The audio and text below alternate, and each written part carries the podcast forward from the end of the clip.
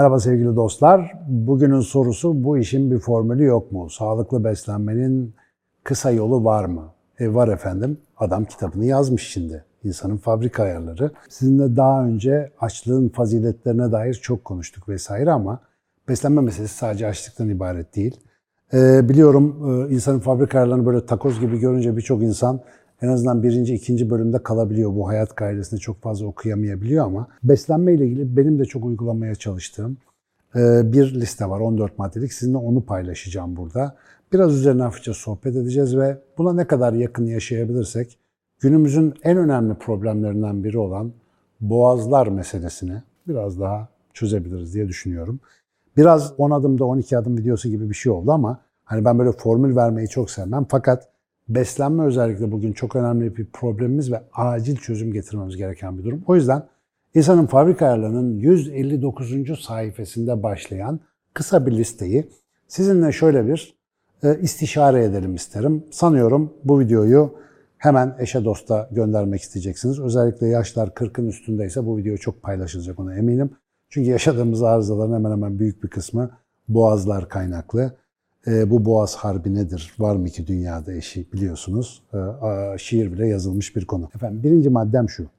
Ağırlıkla, kiloyla, sayıyla sağlık olmaz. Basküle çıktım falanca kiloyum, bilimin çevresi bilmem kaç. Bunlar sadece sayılardır, parametrelerdir. Sağlık böyle bir şey değildir.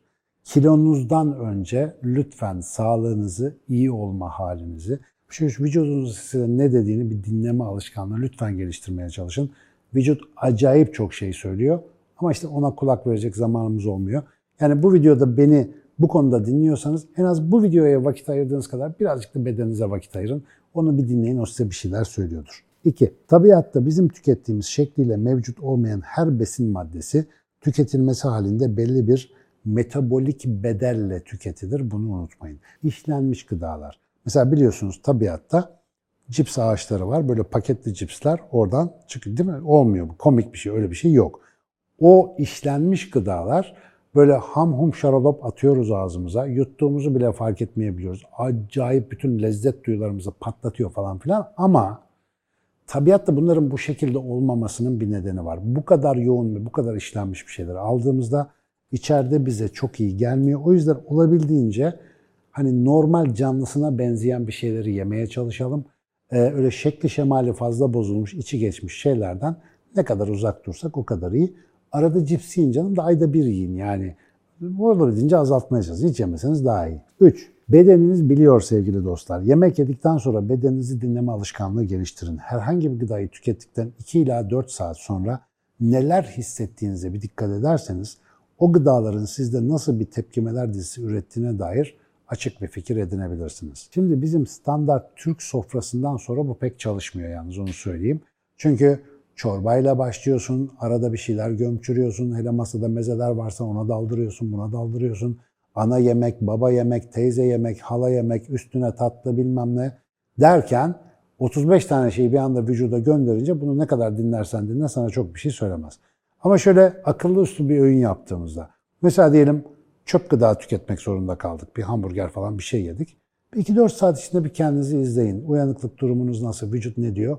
Çok fazla şey öğreneceksiniz. Herhangi bir öğünde, sade bir yemek yediğinizde, dinlediğinizde güzel mesajı aldığınız şeyleri de sıklıkla menünüzde bulundurmanızı tavsiye ederim. Dikkat buyurunuz. Yerken ya da yedikten hemen sonra 5 dakika sonra hissettiğiniz şeyden bahsetmiyorum. 2 ila 4 saatlik o aralık var ya orada hissettirdiği çok önemli. Yoksa ilk bakışta güzellik her zaman güzellik anlamına gelmiyor. Sonrasında bedeli ağır olabiliyor. Dördüncü madde çok kısa. Aslında bu madde sıfırıncı madde olmalıydı. Zira, zira ibn Sina buna özellikle tıp kitabında dikkat çekmiş. Lütfen kendime de söylüyorum, size de söylüyorum. Tam olarak acıkmadan hiçbir şey yemeyin. Yani böyle açlık dediğimiz hadiseyi ki normalde en az 8-9 saatlik hani yememe hallerinden sonra gerçek açlık ortaya çıkar tam olarak acıkma hali olmadan yediğimiz zaman sistem güzel çalışmıyor, iyi sindirmiyor ve bize bir sürü zarar oluyor. 5. Her öğünden 3-5 saat sonra hissedilen ve çoğu insanda aşırı karbonhidrat tüketiminin bir sonucu olarak aniden yükselen insülinin etkisiyle oluşan yalancı açlık duygusunu gerçek açlıktan ayırt etmeyi öğrenin. bir önceki maddenin tamamlayıcısı. Bunun en iyi yolu öğünlerde şeker ve karbonhidrat alımını kalıcı olarak sınırlandırmaktır. Biz şekerli bir şey yediğimizde 2-3 saat sonra illaki bir açlık hissediyoruz. Çünkü şeker çok yükseliyor. Vücut onu düşürmek için kuvvetleri harekete geçirip aşırı düşürüyor. Bu sefer beyin diyor ki demin şeker vardı şimdi gitti. Demek ki biz acıktık. Bana bir şeyler daha gönder. Hemen arkasından bir kayıntı daha atayım. Değil mi? Yatmadan önce ağzıma bir şey atayım falanlar başlıyor. Eğer karbonhidratı azaltabilirseniz bu maddenin çok faydasını göreceğiz hep beraber. 6. Karbonhidrat alımını mümkün olduğunca azaltın. Ana konulardan bir tanesi. Canan Karatay bu işin tek savunucusu gibi gözükse de Türkiye'de hala karbonhidrat arkadaşlar fizyolojik olarak, evrimsel olarak, biyolojik olarak bize bu kadar iyi gelmiyor. Evet diyetimizin önemli bir parçası ama her şeyde bulunduğu zaman bizim için bir zehire dönüşüyor. Özellikle belirli bir düzene göre spor yapmıyor ve bedensel enerji açısından normalden fazla gıdaya ihtiyaç duymuyorsanız karbonhidrat alımını azaltmak çok kısa bir süre içinde günlük öğün sayınızda azalma olmasına ve çok daha uzun sürelerle dengeli bir kan şekeri düzeyine sahip olmanıza yardımcı olacaktır. Daha önce çok anlattım ama bir daha hatırlatayım. Karbonhidrat aldığınızda vücudunuzda samanın yanmasıyla açığa çıkan sıcaklığa benzer bir enerji oluşur. Çok hızlı enerji üretir, çok hızlı söner. Fakat karbonhidrat tüketmediğinizde aldığınız yağ ve proteinlerden elde ettiğiniz enerjiler odunun yanması gibidir. Belki o kadar şiddetli sıcaklık vermez, şiddetli enerji üretmez ama çok uzun süre size enerji vermeye devam eder. Ve birçok insan bugün maalesef karbonhidrat bağımlılığı nedeniyle yemek yorgunu.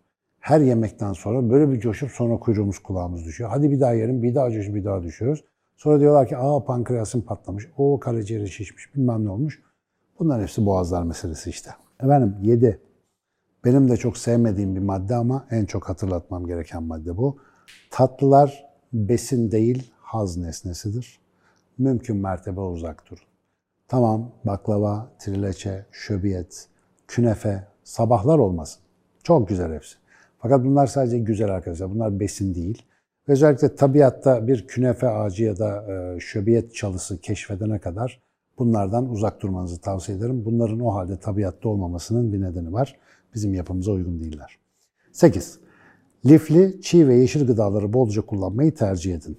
Prebiyotik yani faydalı bakterilerin üremesine imkan veren, yani bağırsağınıza iyi gelen bu besinler doğrudan taşıdıkları besin değerlerinin dışındaki diğer yan faydalarıyla da bizlere şifa olmak için varlar. Yani biz boşuna öyle laf olsun diye o yeşil sebzeleri, sapları, mapları yemiyoruz. Çok ciddi bir faydası var. Her ne kadar bitkilerde bolca bulunan selüloz gibi karbonhidratları bizim sindirim sistemimiz sindiremese de onların varlığında ortaya çıkan bağırsak ortamı sadece beslenmemizi değil, ruh durumumuzu ve zihinsel odaklanmamızda bir hayli olumlu yönde etkiliyor. İşte arkadaşlar elma diye bir bitki var, bir meyve var. Bunu yiyoruz ve gayet güzel faydalı. 5 tane elmayı alıp suyunu sıkıp içtiğimizde ise bizi kilo aldıran bir şeker bombasına dönüşüyor. Aradaki fark ne? 5 tane elmayı yediğinizde böyle bir şey yaşamıyorsunuz ya da daha az yaşıyorsunuz bu etki. Çünkü elmanın içinde şeker dışında o lifli, etli kısmını oluşturan bir doku var. Ve orası sizin aldığınız şekerin dengeli bir biçimde emilebilmesini ve işlenebilmesini sağlıyor. Biz o şekeri özüttüğümüz, dışarı çıkarıp saflaştırıp yüksek oranda aldığımız zaman kendimize büyük bir suikast yapmış oluyoruz. Dolayısıyla o yeşil besinleri, otları, sapları küçümsemeyelim. Onlar önemli. Kebapçı tayfadansanız bu dediğim hoşunuza gitmemiş olabilir. En azından dürümün içerisine biraz yeşil bir şeyler koymak biliyorsunuz bizim adette de var. 9. Probiyotik yani canlı ve faydalı bakteriler ve kaliteli proteinler içeren her türlü besini, örneğin ev yapımı olmak şartıyla yoğurdu, doğal sirkeyi, bu sirke anasından yapılıyor falan diyorlar ya doğal ev yapımı sirkeyi, kemik suyu, paça çorbası, fermente turşu gibi gıdaları sofranızdan eksik etmeyin. Abartmayın ama eksik etmeyin. Bağırsak floranız yani bakteri örtünüz hem beden hem de zihin sağlığı açısından beyin hücreleriniz kadar önemlidir. Bunu kitabın zaten mikrobiyata bölümünde biraz daha açmaya gayret ettim. Arkadaşlar çoğu zaman o istediğimiz yemekleri, aşerdiğimiz şeyleri biz değil, bağırsağımızdaki bakteriler istiyor. Onlar daha çok dostlarımızdan ulaşıyorsa bizim iyiliğimizi istiyor. Daha çok işgalci bakterilerse har vurup harman savurup ganimeti götürme peşindeler onlar. Dolayısıyla bana tatlı gönder, bana bilmem ne gönder deyip duruyorlar. O yüzden orayı temiz tutmakta ve düzenli tutmakta fayda var. 10. Tartışmalı bir konu. Fakat çok iddialıyım bu konuda. Bu konunun arkasındayım. Ee, eleştirildiğim yerlerden biridir genellikle ama yağ tüketiminden lütfen korkmayın. Yağ tüketimi bizim vücudumuzun önemli ihtiyaçlarından biri. Bir durumda korkabilirsiniz. Çok fazla karbonhidrat alıyorsanız onunla beraber aldığınız yağlar vücudunuza çok iyi gelmeyecek. Ama karbonhidratı az tüketip yağ tüketiminizi arttırabilirseniz o zaman sağlıklı yağlar. Tek bilmemiz gereken şey faydalı ve zararlı olanları birbirinden ayırt edebilmek. Mesela doğal zeytinyağı, doğal tereyağı, sade yağ vesaire gibi yağlar faydalı yağlar. Vücudumuz bunları çok güzel kullanıyor. Ama işte o motor yağına benzeyen ayçiçek yağları bilmem ne onlar pek tabiatta bizim alışık olduğumuz yağlar değil. Uzak durmak lazım. Bedenimiz doğal tereyağını, zeytinyağını, Hindistan cevizi ve avokado gibi gıdaların yağlarını, hayvanların iç yağlarını, evet biliyorum içiniz tuhaf oldu ama hayvanların iç yağlarını, balık yağlarını ve kuru yemişlerde bolca bulunan yağları kolayca kullanıp kendisi için faydaya dönüştürebiliyor. Çünkü bunlara alışığız yani. Yüz binlerce yıldır atalarımız bunlarla beslendi. Margarin ne biliyor musunuz? Margarin normal bitkisel yağ hidrojen basılarak hakikaten motor yağı gibi bir şey üretilmesine dayanır. Napolyon Fransa seferinde bozulmayan yağ istediği için o zamanın kimyacıları icat etmişler. Bozulmuyor. Niye? Bakteri bile yemiyor arkadaş margarin. Yani yenecek bir şey değil. Şunu diyetinizden lütfen çıkarın. Ayçiçeği gibi çekirdek yağları, işlenmiş yağlar e, ve genelde doymuş yağlar olarak bilinen yağlar ise bedenimiz tarafından pek iyi karşılanmıyor. Basit bir liste. Yani evimizde ona göre bir hazırlık yaparak çok tatlış bir şekilde dertlerden azade bir beslenme düzeni oluşturabiliriz. 11. Günümüz meyvelerinin çoğu fazla hatta aşırı şeker içerir. Meyve yerken de ölçülü tüketmeye dikkat etmek gerekir. Bizim ülkede çok tuhaf bir alışkanlık var sevgili dostlar. Yemekten sonra özellikle böyle temilatlı bir yemekten sonra bir meyve servisi geliyor böyle. Elmalar, ayvalar böyle doğramışlar doğramışlar. E bir de böyle ince ince tatlı tatlı doğruyorlar ağzına atmadan duramıyorsun. Arkadaşlar o ağzınıza attığınız her şey künefe gibi. Hele ki bu kadar karbonhidratı, proteini, yağ doldurdunuz. Üstüne bir de onları atıyorsunuz. Karaciğer diyor ki gelmeyin üstüme. Bir büyük rakı için daha iyi. Yani o aldığınız şekerler aynı zamanda ve bitkisel alkaloidler dediğimiz maddeler karaciğerinizde en hızlı yağlanma yapan şey. Meyvenin en tatlış zamanı sabah erken saatlerde. Mesela bir elma ile bir armutla kahvaltı harika bir fikir ama yemeğin arkasından yenecek bir ağız tatlandırıcı değildir. Özellikle günümüz meyveleri binlerce yıllık zirai ıslah süreçleri nedeniyle vallahi bomba gibiler. Tabiatta öyle elma, armut falan bulamazsınız. Bunları biz yaptık. O yüzden dengeli tüketmekte fayda var. 12. Beyin gelişimi ve sindirim sağlığı için et gerekli bir besindir. Şimdi vejeteryan, veganlar hemen coşmasın. Dur geliyor. Fakat temel ayarlarımız et tüketiminin oldukça az olması gerektiğini gösteriyor. Bak, vejeteryan, vegan ekibin haklı olduğu bir taraf geliyor. Normalde haftada bir kez kırmızı et yemek doğal ortamlarda bile bizim için yeterli. Balık ve deniz ürünleri ise biraz daha sık tüketilmeli gibi gözüküyor. Çünkü onlarla ekstra bir bağlantımız var. Et tüketiminin aşırısı hem beden hem de çevre için ciddi zararlar doğurduğundan makul miktardan fazla et tüketmemeye dikkat edeceğiz. Sevgili dostlar, günümüz dünyasında beslenme çeşitliliğimiz çok fazla. O yüzden atalarımızın bu yediği sıklıkta bile et yememize gerek yok. Hatta çoğu insan için aylarca et yemese hiçbir eksiklik hissetmeyeceğini rahatlıkla söyleyebiliriz. Çünkü sağlıklı beslendiğinizde birçok zaten gıda çeşidinden gereken malzemeyi alıyorsunuz. Ama insan et yememesi gereken bir canlıdır ifadesi doğru değildir. İnsan aynı zamanda et de tüketmesi, hayvansal protein de tüketmesi gereken bir canlıdır ama çok az miktarda tüketmesi yeterlidir. Ama orada da işte bu da tabiatta az diye biz fazla coşuyoruz ve maalesef orada kendimizi kaybedebiliyoruz. 13. Ee, enteresan bir ölçü ve formül var burada. Günde en az bir kez karnınız guruldayacak kadar acıkın. Şu anda mikrofona yansıyor mu bilmiyorum ama benim durumum yaklaşık o. Ee, ben bayağı sabah çok erken saatlerde bir şeyler atıştırdım. Bir 10 küsur saattir bir şey yemedim çok şükür. Şu anda guruk guruk içeriden bir sesler geliyor. Bu niye oluyor biliyor musunuz? Açlık durumunuzda salgılanan daha önce bahsettiğim hormonlarımızın işlerinden biri şu. Bağırsaklar boş kalınca, mide boş kalınca bir temizleme hareketi başlatıyor. Sanki böyle birisi dışarıdan mideyi bağırsağı şöyle eliyle sıkıp da böyle ittiriyormuş gibi. İçinde ne kadar ölü hücre, atık malzeme, çer çöp varsa onları şöyle toplayıp çıkışa doğru ittiriyor. Yani bağırsakları göç eden miyoelektrik kompleks dediğimiz bir hareketle temizliyor. Ama bu hareket ne zaman oluyor? bütün gün aç kalabildiğiniz zaman. Hani Ramazan'da iftara doğru oruç tutanlar bilir öyle bir gacır gucur bir sesler. Sofraya gidiş zamanı yaklaştıkça daha da artar o sesler. İşte hormonlar diyor ki tamam içeriği boşalttık yeni malzemeye artık hazırız. Sıfır kilometre bağırsakla gönder baba gelsin.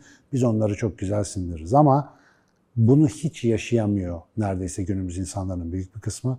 Bağırsağın içi çerçöp dolu, atık malzeme dolu. Bunlar ne oluyor? Hepsi organik atıklar içeride çürüyor, kokuşuyor.